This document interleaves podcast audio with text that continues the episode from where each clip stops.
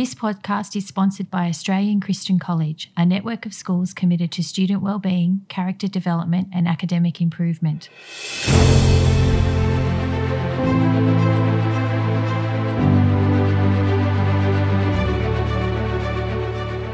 Welcome to the Inspiration Project, where well known Christians share their stories to inspire young people in their faith and life. Here's your host, Brendan Corr.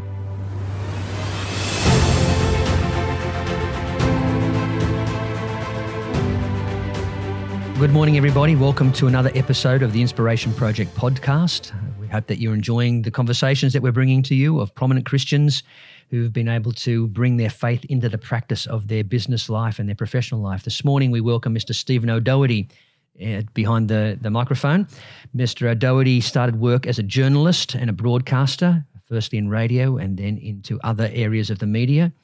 He was elected to Parliament in 1992, served on the front bench as uh, in the portfolios of education and community services, and was shadow treasurer before making another change in career.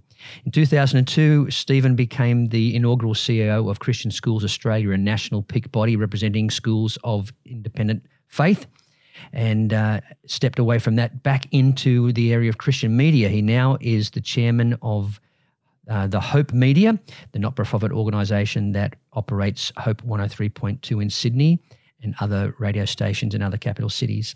Also, been heavily involved in music through his career. Uh, Stephen, it's absolutely delightful to welcome you to our podcast. How are you doing? How wonderful to catch up with you again, my dear friend Brendan. Thank you. It's uh, it's great to see you too. Um, that's a busy life that you've lived, Stephen. It's taken you into some very varied and diverse backgrounds. Was there was there any one of those that stood out to you as your sweet spot? I thought you were going to ask me, was there any planning involved? um, yeah, yeah. the answer to that, that was is that um, if there was any planning that was involved, it was on God's part, not mine. Yeah. Oh, gee, the sweet spots, Brendan. There have been so many in in a way. Um, I was just reflecting the other day through all of the things that I've done there have been two constants, I think. And the first constant, well, since I developed a faith, since I came to faith in my mid 20s, the constant has been my um, my faith in God, my love of God, my desire to follow Jesus. The second constant all the way through my life has been music. And without those two things, I think I would have been lost mm. uh, in a way. So, you know, that's that's an encouragement to find the sweet spot. When I was just leaving school, I, I felt that I had two choices, uh, and I thought they they were bifurcating. That is, they could go one way or the other, but not both. And I remember thinking it through. I, I loved the idea of, of continuing in music. I was a very active musician at school and I wanted to continue doing that. And the second was this just burning passion to be on radio, to be a radio broadcaster. And weighing those two things up, I, I felt I could probably do music as a hobby, but mm. um, develop broadcasting as a career. And both of those things have turned out to be true. Mm. Um, yeah. So, and so I, I mean, the, the, encouragement there, I think, Brendan, people listening to us now, is um, find the thing that you're passionate about and make decisions consistent with allowing God to use those talents that He's given you in those areas. You, you, may not acknowledge Him in your life. I certainly didn't when I was making these big decisions in my um, late teens, early 20s. But, um, but nevertheless, that's a good way to go. He's made you in a certain way, whether you acknowledge Him or not. You know, you're made in a certain way. And if mm. you can follow those passions, you've got to be realistic. I was never going to be a, an astronaut. I don't mm. know. I can't stand heights, and I get uh, seasick. So I was never going to be an astronaut. But um, even if I was passionate about it, you've got to be mm. realistic. But I did have skills for communication. I did have skills for music, and I was able to build both of those into not just a, a not just a career, but into a way of life, into mm. a a way of being that kept me centered and grounded. Mm. That's interesting. I'd love to come back to that notion of the difference or the qualification of a career and a way of being in the world. That's that's a great point. I'll visit again. You, you spoke about having an early awareness of these two dimensions of your of your um, makeup, music and communication. What what were the things that were happening for you as a young guy that made you aware these were your areas of talent or, or ability? Uh, well, at school, I, I, suppose in a way, um, it's a good question, Brendan. I'm glad you've asked it because you don't get to dwell on these things very often, other than in the hands of a careful listener like you. Um, at school, I, looking back, I think teachers and my parents, abs- absolutely, certainly my parents, encouraged me in those things where they could see I had I had uh, a passion. So uh, it seems to me that I was always, in some form or another, given up front roles at school. I was very mm. often a, a, class leader or a school leader or on the school council, those kinds of things. Mm. Um, I uh, Dad took me to Toastmasters. Mm an organisation that and still exists today that helps people to understand um, not just how to make speeches or how to be a public speaker, but it actually teaches people uh, meeting procedure, how to chair a meeting. It's very useful mm. for people who go into business. Uh, and I've caught up with Toastmasters clubs over the years. I was never a member, but Dad took me along when he went, mm. and that was really interesting. I really enjoyed the the ad lib um, competitions. Um, and went in a number of speech competitions. You say that, and people go, "Oh, really?" For me, you know, this, this absolutely petrified going on to stage and being given a topic five minutes beforehand, and and asked to make an ad lib speech for five minutes about it. Absolutely terrified. But what an exhilarating experience mm. when it comes off. Mm. And the same thing with music. Mm. I had been encouraged as a musician at school. At some stage in, in year five, bizarrely, I don't know, we had a, an older teacher, a much older man, who was into voice speaking choirs. And these, this is a whole choir of people that uh, just so speak through a poem. the Highwayman by Alfred Noyes. And he would stand at the front and he would he would conduct the, the, the class speaking a poem. And I must have mimicked him mm. um, in a good way because then he said to me, Oh, come and conduct this one, Stephen. So I conducted year five wow. in this poem. Well, I mean, the irony of that is that years later, in fact, from the age of about 15, I started conducting concert bands. I was yes. playing in a concert band, someone having given me a clarinet and said, Here, play this. And I conduct bands to this very day. Yes. And it's a long time ago, Brendan. Yeah. Oh, well, longer than we might be comfortable with, but uh, still fresh in the memory. It seems, Stephen. That's I'm, I'm wearing it. I'm owning it. I'll I'll do, put my hand up also. The the idea that you, obviously you had this natural ability with with words, but your inclination was to the spoken word rather than the written word. Is that? Do you see a difference between th- those forms of, of verbal communication, speaking and writing, or, or are they just variations of the one yeah, thing? absolutely of course. Yes, you've got to find your voice. And if you're writing for yourself in the first person, you have to find your written voice. And you have to always, uh, and, and if you're speaking, you need to find your authentic spoken voice.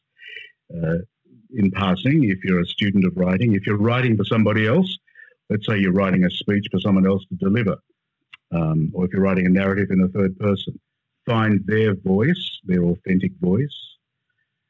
Um, but always remember the listener. Mm.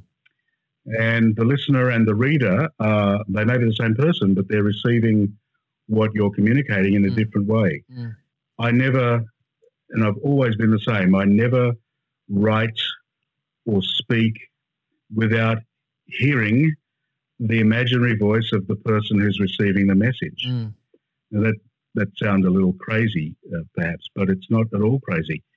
It, it, it is the primary skill of public speaking. Yes. To be able to stand in front of an audience uh, and look them in the eye and hear what they're saying to you in their head. Yes.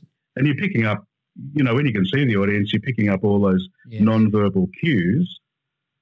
Whether or not they throw things at you, you know, you get to know when they're not really receiving your message.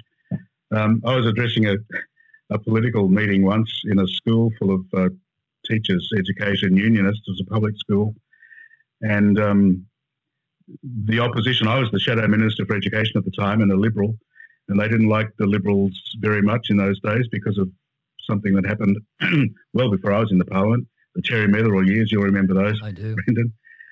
And at the back of the room, people were hissing, and I just remember thinking, that's that's just so juvenile and uncouth, you know. If you want to disagree, just say I disagree, but don't stand at the back of the room going.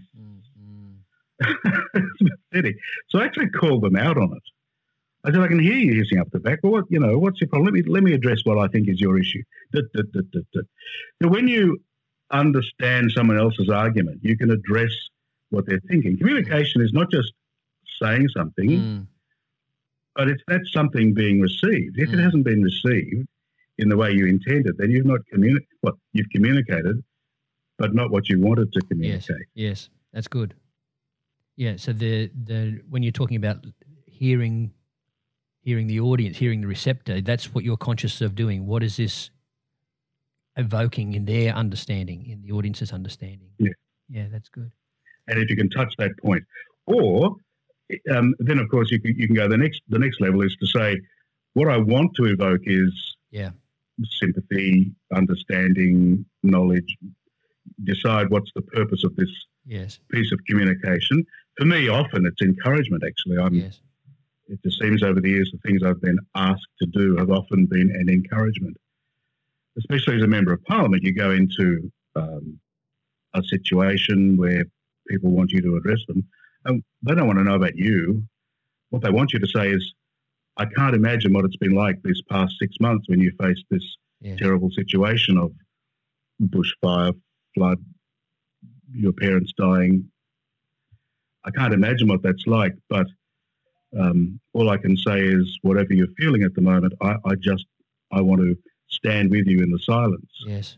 And acknowledge the pain you're going. You know, yes. find a way to reach, and suddenly you're with, they're with you because they know that you're compassionate about them.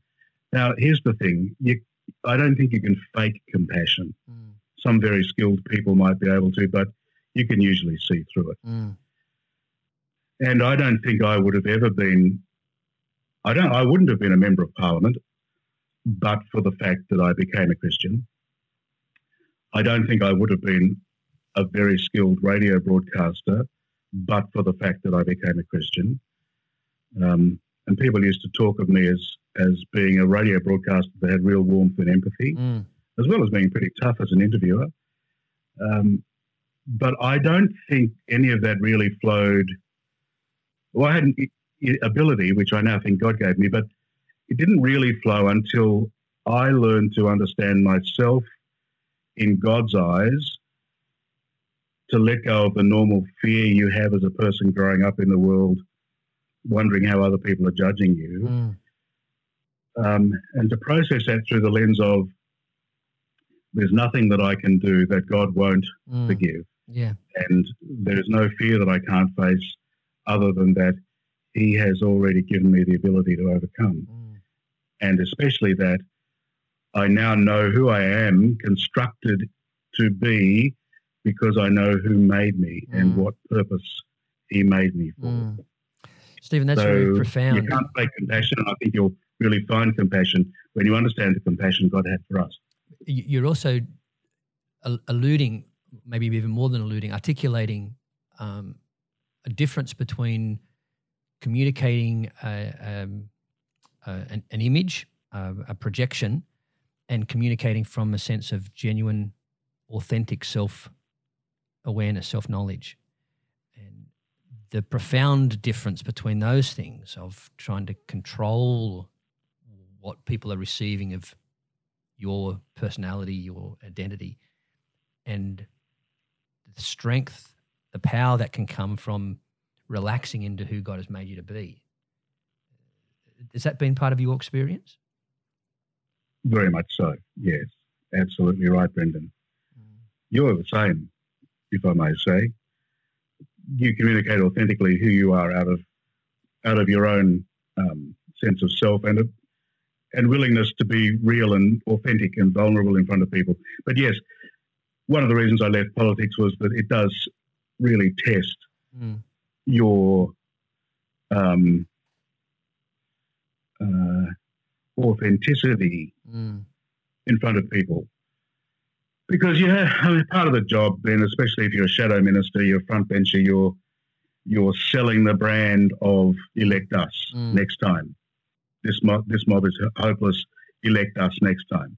But the experience of politics has been played very tribally in Australia. Yes. Our tribe is always right. Their tribe is always wrong. Everything they do is wrong. It has to be wrong.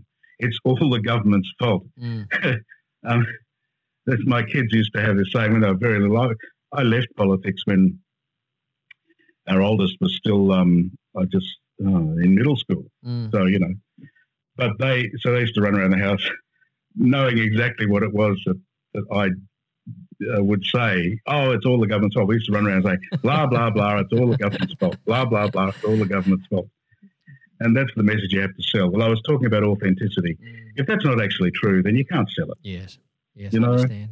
You can't fatten the pig on mar- market day. Mm. One of the great doyens of the Liberal Party, a true gentleman, an, extraordinary academic, a lovely, gentle man with incredible principles. Sir John Carrick. Yes. Uh, his his great saying was, "You can't fatten the pig on market day." Yeah, I hadn't heard that before. No. I get what it's saying. you can't. Uh, John Howard built used it all the time as well. You know, no use turning up on the day and saying, "Here we are, we're so much better than the other lot." Yeah. Uh, you've got to build your credibility and your credentials, and so particularly when I was in it, oh well, in all the portfolios I held really, but I think I the portfolio I spent most time in was education. Mm. And so, talking to audiences of teachers and parents, you know, they're very, very knowledgeable about what is going on in their world. Mm. And um, you can't just turn up and say, "Yep, I'm, I'm now the great expert." What you have Yeah. to do is listen, Yeah. and then you have to go back and. So, if I spoke about education in the six a.m. morning news calls, people don't know what they are. Mostly, the ministers or shadow ministers' story for that day would start at 5.30, 6 o'clock. The media would ring them or they would ring the media. And you'd often say, hi, it's Stephen O'Doherty here. I've got uh, an angle for you on that story on the front page of the Herald or blah, blah, blah. Um, are you ready? They'd go rolling. and you give them your 30 seconds. You go, you got that? And they go, yep. You go, oh, have a nice day. Thanks. Bing. Then it's on to the next one. Hello. Wow. So, but you've got to, when you're doing it, when it's that pressured, when it's on Yeah. every day, when it's every minute you're on. Georgina laughed at me because she said, I can remember you um, fast asleep. The phone rang before six. Um, you picked up the phone, sat on the edge of the bed, and went, no, no, no, no, no, no, no, no, no, it's all the government's fault. Got it? Thanks, bye. She said, and then you went back to sleep. Um, when when you're on, that on, you actually have to know, you have to own it. Yeah. You can't own knowledge of a thing without asking the people involved in the thing. Yeah. So authenticity comes from a really genuine heart in getting to know people and like people and Yeah. pardon me, hear their concerns and Yeah. yeah. Then you get to process because you get conflicting advice. You got to process and weigh things, and that's when judgment comes in. Mm-hmm. Mm. At a certain point, you've got to find the judgment point where you develop your own voice, but it's informed by the others you've heard. Indeed. and you've got to really love people. I was asked once, Brendan, to um, when I was a very young Christian, um, and in that time still in radio broadcasting, I was asked to go and address um, a council of bishops. I won't say where or, or which, but a council of bishops. They were doing a workshop on communication skills, which I thought was very interesting. You're a bishop now. You better learn about was, communicating with was people. their their lifehood. Um, and they, one of them looked at me and said, "How do you, but how do you deal with really difficult people, people who you just, you know?" And I looked at them. I said, "I just think you've got to love them." yeah. Great answer. Yeah. Great answer. That's a beautiful thing. Stephen, let me ask you how you, you mentioned a little earlier that you don't think you would have gone into some of the careers that you did, and you certainly wouldn't have been as uh, effective in them, either broadcasting or as a parliamentarian, if you hadn't become a Christian. and that that happened in around your early mid twenties. Can would you be willing to share with us how that happened? How did a a young guy with these gifts and interests and a commitment to a career, how did faith intrude into your life? intrude is a very good word. Uh, uh, you've met my intrusion because I'm married to her now, um, and have been for thirty plus years. Yeah, uh, if you'd known me in my early twenties, which thankfully you didn't, um, I was a young man in a hurry. I'd been given very early success. Mm. Um, so by the age of, in my early 20s, I was given the opportunity to host uh, the drive time program on 2GB. Mm. Um, and I'd started in Sydney radio at the age of 20 as a cadet journalist at another radio station. Moved across to 2GB to be in their newsroom, and within 12 months, they'd asked me to take on the drive time shift. Which is like the, the on, prime spot, right? Yeah, that's it. That's it the sort of thing you would hope to do by the time you're in your mid 30s or 40s. Yeah. Um, and yet here I was. And not only that, the station had become Australia's first news talk station. Yeah. Uh, we don't. Oh, I suppose we have stations a bit like that today. It was, it was part personality, let's say shock jock, or let's not, and a lot of good journalism behind it. So yes. a really solid newsroom. Yes. The investment that Fairfax, who owned 2GB then, made into journalism at in radio was extraordinary. Mm. I, I, doubt we'll see it again in commercial radio. So we had a, a huge newsroom, a well credentialed newsroom. Macquarie National News meant something. I was, yes, yes. I grieved um, when, in the very recent times, because of the takeover by Nine, they ditched the name Macquarie National News. Mm. That name had been around since the, the early part of the, of the 20th century. Right. The first half of the 20th century. Macquarie National News meant something. Now it doesn't exist anymore. Sad. Um, but they had Macquarie National News and they had a current affairs team. Yeah. And the current affairs team was involved in doing two half-hour shows 12.30 report, 5.30 report. And then that grew into a thing called the Sundown Rundown, which I hosted. Yes, yes. I also hosted the 12.30 report, a national program. Yeah. So the Sundown Rundown was all talk. Now, we didn't play any music at all. At all. Not a single track. First station in the country to do so. And it was all about journalism. It was going to be all about talk, news, current affairs, opinion, lots of people ringing in, lots of ringing out yeah. to get interviews directly yeah. with the newsmakers and our metric was to write the stories that would be in the paper the next day on the radio that afternoon, which we did time and time and time again. Um, we had people everywhere. It was just fantastic mm, experience, wonderful experience. And this was me in my twenties. So I, um, and I was, you know, you've got to be pretty, you've got to try to be fairly out there and a bit um, self assured. Well, mm. very self assured. Mm. But so you invest like a lot of young men and women, I suppose, and maybe a lot of older ones too. You invest in your own importance mm. and maintaining your importance, image, prestige, uh, money, big toys, cars, um, lifestyle, mm. long lunches. maintaining that is part of maintaining your self worth. Um, but in my 20s, a long long term relationship broke down, and I was pretty devastated by that. And then the ratings had gone up; they were going down again, and it's a it's a it's a an industry in which people are very often, especially at that level, um, are very often uh, vulnerable to yes. people knocking them off. The phrase "don't take a holiday in radio" yes. Um, is a true maxim because when you come back, they will have given you a job to someone else. So you flog yourself to death.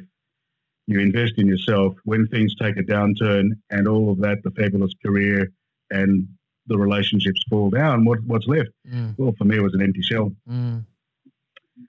That was the first midlife crisis. There have been a couple of others. Mm-hmm. You know, they're pretty passe these days. No, I don't.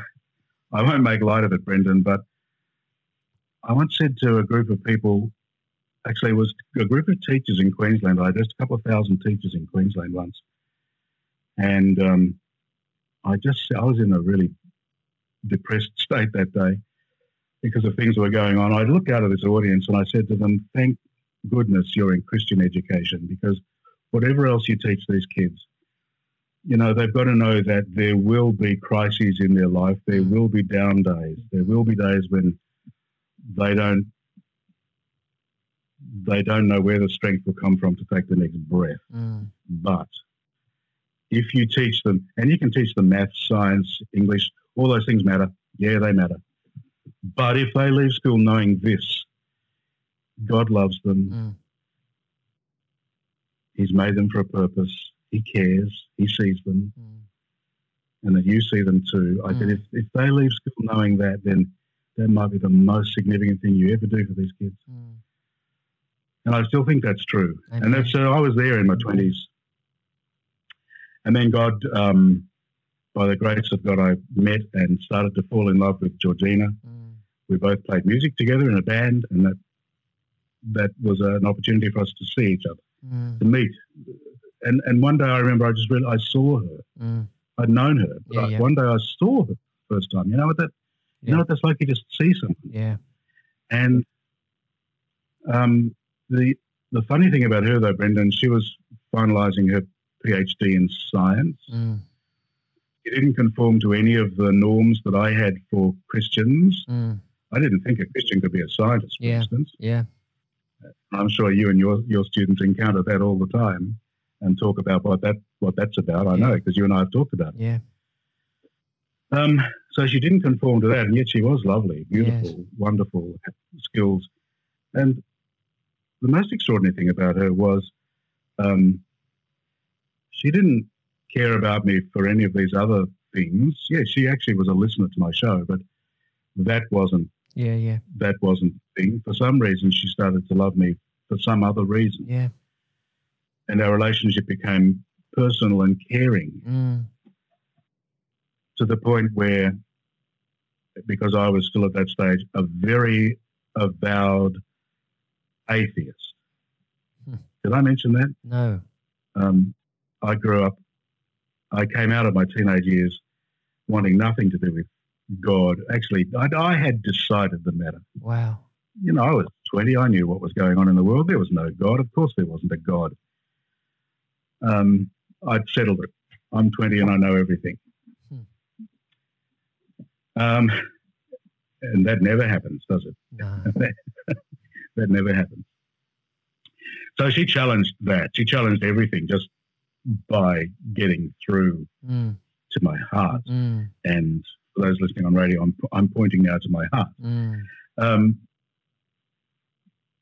and that was a conundrum. So it got to the point where our relationship was getting more serious and um, so serious that she was very concerned that she shouldn't be uh, setting herself up to spend her life with somebody who didn't share her first love, Yeah, which yeah. is which was Jesus Christ, Yes.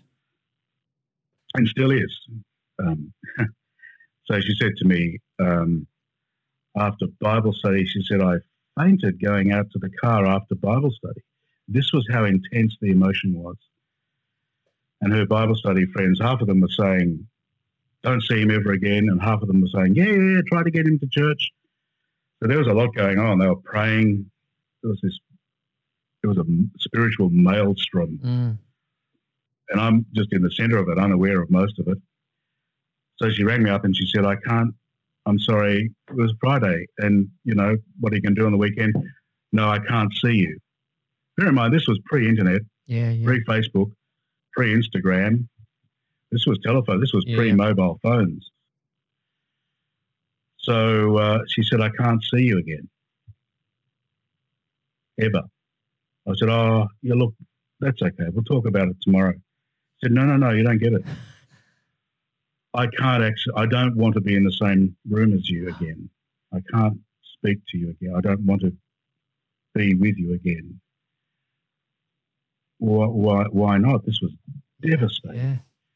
Well, she said, because I think that if I'm with you, I'm going to be tempted to um, give it all away, my faith in Jesus. That's how much I care about you.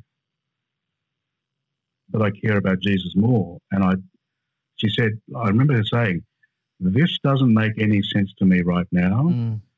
All I know is that I've always trusted God and He's always come through for me. Mm. And I'm going to trust Him on this occasion.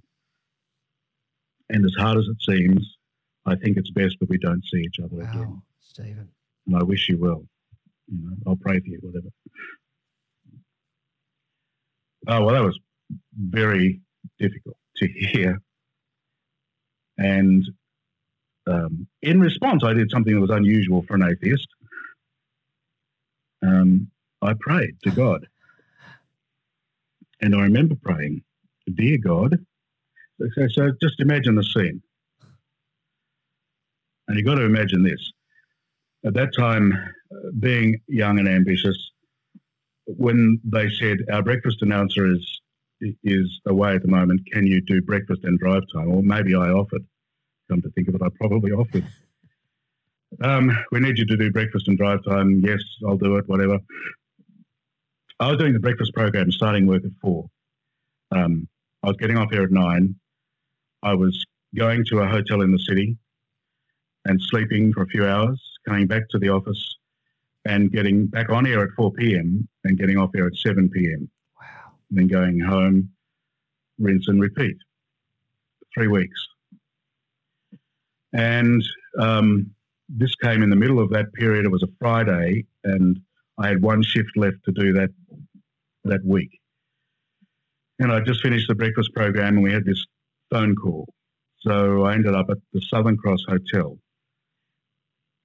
in the city, Goulburn Street, and supposed to be grabbing some sleep. But I sat on the edge of the bed and I, I looked through the drawer of the bed and there was Gideon's Bible. Wow. Bless them. And I opened it up just randomly, you know, and um, and when you haven't read the Bible ever, well, at Sunday school, and you open up your Bible and you go, oh, I don't know, what is this? Where do you start? So I put it down again.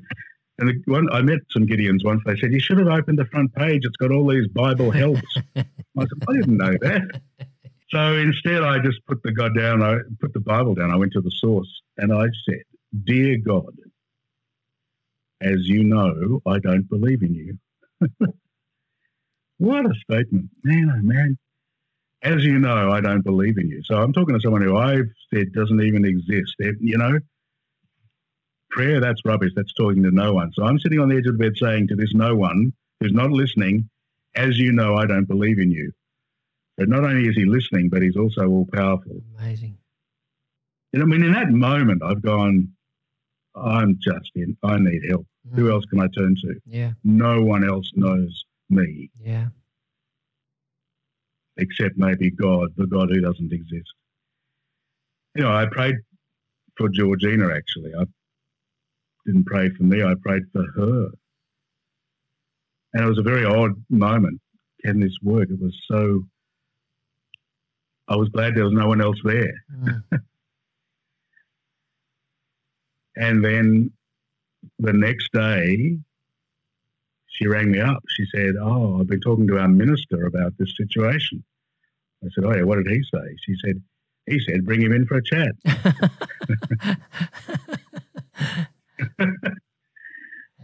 And that seemed like a reasonable, because this kept kept open the prospect of the relationship. So I went to see the guy who was a listener to my program and just delighted in trying to inter- interview me. oh, Like a tough line. If I could prove to you that God exists, would you would you have to um, give up your your avowed atheism? Well, you can't prove it. No, I didn't say that. If I could prove it, if it could be proven, would you have to go? Well, of course, I, you know, Yeah, if, yeah. if it could be proven, but it can't. He said, "All right, then you're not an atheist. You must be an agnostic." so he's moved me, you know. If you know the That's Engel scale, where we talk about people who are far away and then come closer, he's moved me from a 12 to a 7 right there in that, in that moment. oh, he was a delightful man. Silas Horton, his name was. And um, So, in settlement of this matter, I decided, I agreed that I would attend church and on a Sunday evening, the youth service. And Georgina found me a book of dots so that I could hymn, sing the songs. Being musicians, I Yeah, felt yeah. very awkward standing in a church. What is that? Oh, I don't know any of it. I love music, but this wasn't exactly music as I knew it. This was very strange music with people singing. Um, and she found me the dots so I could sing, sight sing. And that was, I loved sight singing. It's great, great discipline. Well, that made me feel comfortable. Yeah. What's the thing, young woman? What's the thing, young man, that will help your partner who's unsaved Yeah. feel comfortable when you take them to church? Find that thing Yeah. Good. and do that. Uh, and careful stewardship on Silas's part. I eventually was able to accept Jesus as my saviour. Amazing. I stood forward after a communion service. At the end of every communion service, there was always that challenge that comes from Corinthians somewhere or other. Um, it's Paul who says you need to leave everything, be, leave your baggage behind, Mm. and step forward and be ready to take a new life, take on a new life, trusting only in God. And the movie The Mission had been on at that time. Jeremy Irons, a man with a lot of burdens, a priest sent into the mountains to evangelize a tribe of native Peruvians, I think. Mm. Um, he's carrying his armor. He'd been a soldier, hadn't he? And he's carrying his armor in a sack on his back, and he's climbing up this. Jeremy Irons is climbing up this crevasse waterfall, and at one point, all of the armor in the sack falls, and there's this wonderful shot of the armor, bang, bang, bang, bang, bang, bang, as it goes down the waterfall and disappears. These were his burdens being carried away. Yeah. I felt exactly like that, Brendan, Wow. the night that I stood up and walked forward as an atheist. A public figure, a broadcaster who everybody in the Yeah. audience, audience- congregation knew, stepped forward and took communion. Everyone, I could, everyone's going, oh, Isn't that? Isn't look that? at him. Yeah. Oh, isn't that that guy? Isn't that that guy? Extraordinary. And then afterwards, the minister came up to me and said, oh, I noticed that you took communion tonight. Yes. Is that okay? Said, Yes, no, that's that's that's perfectly okay. Just wondering if you'd like to talk a bit more about that. Mm. Mm. Wonderful. A year or so later, 18 months later, I don't know, Georgina and I were married, and it was because God had remade me. Amen. Oh, that's wonderful. It's a beautiful story, Stephen, um, told beautifully. We got to that point by saying it was that decision that changed what you did, what what moving from broadcast into Parliament, and it changed the way you did Parliament. What were the things that you think were different? What what changed about you being a broadcaster, being a public servant in the Parliament because of your faith? It hadn't been my plan to go to Parliament. Right. Why would you want to do that? Seriously? So what prompted you? What what what brought that about? Well, it was that. That's your, your question. Your question begs the answer. The fact was, I felt from the moment I became a Christian, I I just had to work out what it was that God now wanted me to do. And I said to this minister and to Georgina, "What should I do? Do- Should I go and be a minister? Uh, you know, missionary somewhere?" Mm. And Silas very wisely said, "Well, what what were you when God called you?" I said, "Well, I was a broadcaster. You know, I'm a broadcaster, Silas." So why can't you be a broadcaster Mm, for Christ? Why mm, can't you be a Christian broadcaster? mm, Uh, well, yeah. But I understood that the worlds that I was living in were completely mm, intersecting lines. mm, They don't converge Mm. easily. I saw a documentary the other day about space. Apparently, parallel lines converge eventually in space. But you'd know about that as a Mm. science teacher. Mm. So, um, anyway, the worlds of commercial media and Christianity don't converge easily. no. You generally keep your faith and your professional life in separate domains. At least that's what we're taught to believe. I now think, and I think this goes to a question you anticipated earlier. I, I think until you find your vocation, the, Yes. the Yes. I spoke earlier about your voice. Yes. Vocation and voice are the same, Yes. aren't they? Is that right? Yes. That's right. It's the call upon. Yes, your that's life. right. Mm. It is. Voice and vocation are the same. And until you find that, you, you don't know how to do the things you're, you're asked to do. Yes. You can be a broadcaster, you can be a journalist, you can be a scientist, a mathematician, you can be a clerk, you can be a carer, you can be a firefighter, you can be a father or mother. But until you've found the calling in those occupations, um, you'll, I think you'll struggle. Mm. You'll struggle. You'll have struggled anyway, but I think you'll struggle to understand what's at the center of it. So I had to work out then what could be at the center of being a broadcaster and also speak Christianly. Yes.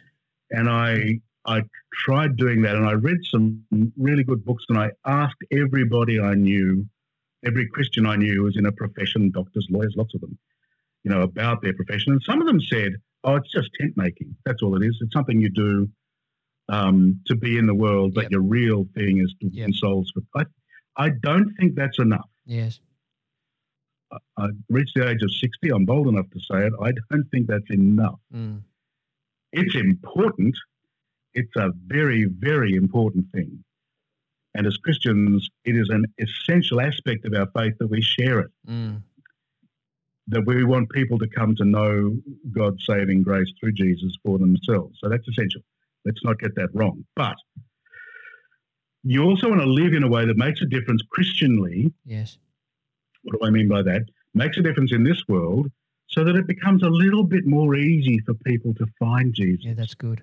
so that it becomes a bit more easy for people to live the flourishing lives that God intended for us to have. In the beginning, He put us in a garden and He said, Here's a beautiful place. I want you to tend this, look after it, care for it. And we forget that. We forget that it's about the tending, the caring, the Mm. looking after, and the enjoying Mm. creation while we're still on this journey that eventually leads us to the kingdom of God itself once Jesus returns. But in the meantime, we can do a lot of things here. We need to do a lot of things here to make this world a bit more like the kingdom of God that God has intended us to live in. Yeah. And Jesus says it all the time. He says, when you go into those towns and villages, just talk to them about the kingdom of God. Tell them the kingdom is coming. Most of his stories, a lot of his stories, many of his stories are about this. What's the kingdom of God like? Mm. Oh, it's like a man who finding your vocation and reflecting kingdom values in the world around us is also an essential aspect of the Christian life. Yeah. And it took me a while to work that out. Um, I read some great books. There's a book called uh, Your Work Matters to God. Mm. It must have been published in the 1980s, which is when all the action takes place in this story, some of it. Um, it's on my shelf there. So maybe Doug Sherman um, and someone called Hicks, Sherman and Hicks, Your Work Matters to God. The title alone is enough to arrest you. Mm. Oh, what I do matters to. Why is that? Mm. Well, because he's made you, he's given you jobs to do, Mm. he's given you work. And, and when I say work, I don't mean paid work. It could be volunteer work. Um, he's giving you things to do that are going to glorify him because you'll do them in the right spirit Mm. by loving others and looking for their welfare, not your own welfare, Mm. and by trying to make the world a little better Mm. along the way. And that will bring you pleasure because God wants us to do work that pleasures us. Mm. He wants us to thrive and flourish. He doesn't want us to, you know, suffer. We will suffer. And when we suffer because of our faith, you know, we know we know that goes with faith. And you- you'll you'll be ridiculed, you'll be laughed at, you'll be disagreed with, you'll be pilloried, maybe. Mm. But on other occasions, people will come up to you as they've, and, I, and I've been all of those things on Twitter and elsewhere. But um, other people will come up to you sometimes, strangers, and they'll say, as they did the other day, I saw you on the drum the other night. Mm. You know, I always go, yes, because often it's, saw you on the drum the other night. Yes. Oh, just want to say thank you. Yeah, nice. You speak common sense. You speak for us. You said some good things. And you realize there are all of these people, Christians, non Christians. Brendan, I think everybody is drawn instinctively and naturally to the way of God. Yes, Very few people are purely evil, wouldn't you say? yes, Most people understand love is better than hate yes. and all the other things that go along with it. Well, let's just go with that one. Most people would rather be loved than hated, I think. As a general idea, for a general proposition. And most people recognize a loving way mm. is better than a hate filled way. And if you're the one that speaks love into a situation or grace into a situation, people will recognize that's, oh, that's a bit different. Yeah, That's not like those other people that are always angry. yeah. That's a bit different. I might think a bit more about what that bloke said. Mm, And if we're pointing people to the kingdom of God in doing that, wow, mm, that's what's important. Now, you can do that in whatever career you happen to find yourself, any situation in life, mm. amongst a gang of mates, you know, flaming someone else on Instagram. Mm. If you're the one who says, hang on a minute, we shouldn't do that, how would you like it if someone said that about you? If you're that person, if you're that girl who stands up for that other girl, Mm. rather than piling on with everybody else. Sometimes you'll be misunderstood, but God will know, Yes. and you'll know, and that Yes. girl will know. And the love that you will feel eventually from reaching out and loving others is like nothing else on earth. Mm. Yeah. Stephen, again, a beautifully described uh, proposition about the issue. And I, I just can't help but think of the verses of, of Scripture as, as we've been listening to the story of your life and, and for you to tell how it is that you found your voice, how you found your vocation. And uh, I used the term before the intrusion of faith into your life. I can't help but think of the passage that David says, you know, let the words of my mouth be acceptable in your sight, O Lord. And I, I want to thank you. I want to thank you for 20 odd years of friendship. Um, but more than that, I want to thank you for the things that you've done in the name of the Lord, whether it has been as a broadcaster or as a parliamentarian or as the national CEO of the peak body of the schools that I've been part of, or whether it's now as the leader of, of uh, Hope Media, the things that God has given you to say and to proclaim, it's been a blessing. And I continue to pray that God will give you strength for the task that He's called you to. Thank you for your time. Well, thank you, my friend. You, you, you're a good friend and you're a great leader, and I have always enjoyed your company. You know that. Amen. Um, I'm, I'm delighted you can be the shepherd of young lives and um, look after people in the important role that you currently have. Um, so bless you and your family, and uh, I hope that everyone listening at least will consider God might be breaking through. Amen. Thank you. Thanks, Stephen.